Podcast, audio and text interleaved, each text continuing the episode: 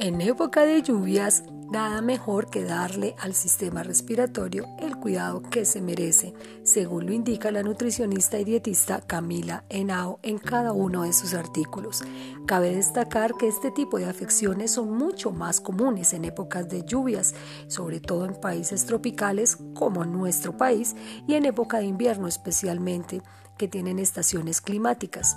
Suelen presentarse con mayor frecuencia y severidad en los niños y en adultos mayores, sin decir con esto que en los adolescentes, jóvenes y adultos no se presenten.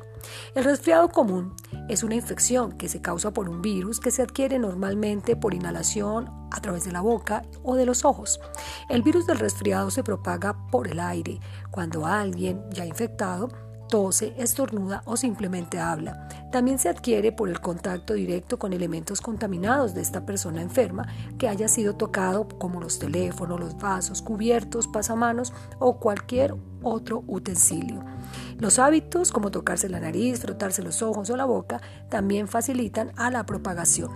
Los síntomas más frecuentes de una gripa son la congestión nasal, los ojos llorosos, molestia en la garganta, muchos estornudos, escalofríos, dolor de cabeza, fiebre, malestar general y dolor muscular.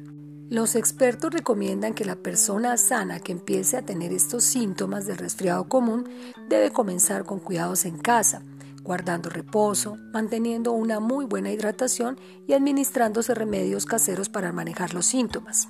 Solo asistir al médico o a las urgencias en síntomas que empeoren. Para las personas que padecen otras enfermedades, como para niños, gestantes y adultos mayores, se recomienda visitar al médico de forma inmediata para un tratamiento temprano. Otra recomendación es no automedicarse. Algunos fármacos antigripales también tienen contraindicaciones y pueden causar alteraciones en la presión arterial, entre otros efectos secundarios.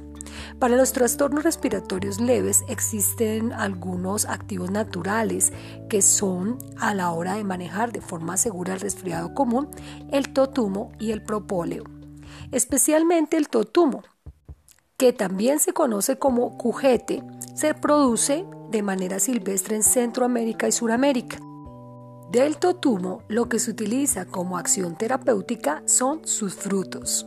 El propóleo se obtiene de los brotes del álamo y de las coníferas. Se encuentra disponible en su forma pura, pero se obtiene de las colmenas y contiene productos derivados de las abejas. Así que en resfriados leves, recuerde siempre cuidar su salud naturalmente, así que a tener totumo y propóleo para épocas de lluvias.